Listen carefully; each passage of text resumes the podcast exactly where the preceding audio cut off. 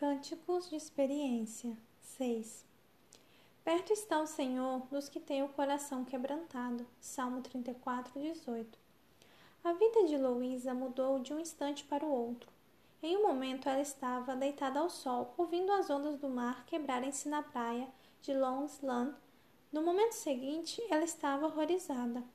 Ela e o marido, junto com a filha de quatro anos, ficaram petrificados quando ouviram os tétricos gritos de um menino que se afogava. O marido de Louisa tentou salvá-lo, mas o menino puxou para debaixo d'água. Ambos se afogaram, enquanto Louisa e sua filha olhavam em pavorosa agonia. Louisa Stead era uma imigrante. Ela e seu marido tinham ido recentemente para Nova York com a filha em busca de uma vida melhor. Agora, ela se sentia uma mulher estranha em uma terra estranha, sem familiares, sem amigos e sem apoio. Ela não tinha ninguém para ajudá-la, a não ser o Senhor.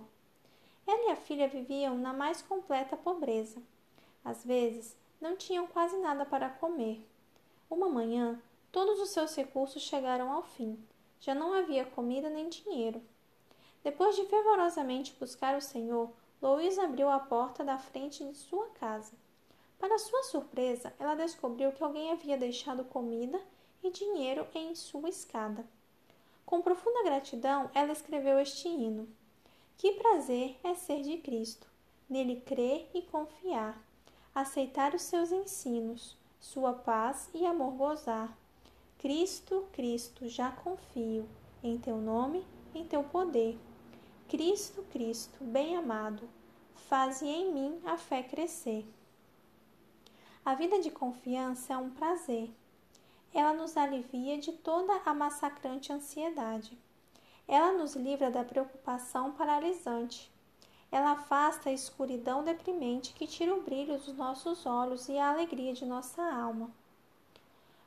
Quando pela fé nos apoderarmos de sua força, ele mudará maravilhosamente a mais desesperada e desalentadora perspectiva. Assim fará para a glória do seu nome Testemunhos para a Igreja, volume 8, página 12. Assim como Louisa, também nós podemos viver uma vida de prazerosa confiança.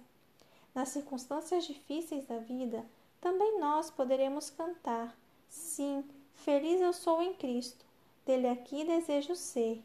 Quero, pois, humildemente ao Senhor obedecer.